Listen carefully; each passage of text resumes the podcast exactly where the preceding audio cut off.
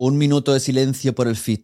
No, todavía no ha muerto el feed, pero se lo quieren cargar. Desde hace un tiempo las plataformas están escondiendo nuestro feed para que nos pensemos que solamente se puede escuchar el podcast en la plataforma donde hemos subido el audio. Porque te informo, gracias al feed podemos tener suscriptores en todas las aplicaciones de podcast que existen. Así que cuidado cuando te des de alta en una plataforma de podcasting, porque por defecto la opción feed público está desconectada.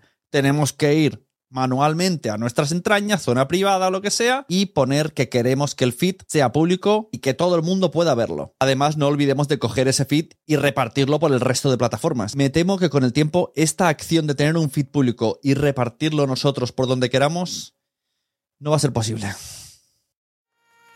¿Te ha gustado este episodio? Pues vuelve al siguiente a por más. Y si te has quedado con muchas ganas, entra en nuestro premium. Quiero ser podcaster.com barra Premium. Ahí tienes un montón de episodios más, además sin cortes y muchísimas cosas más extras.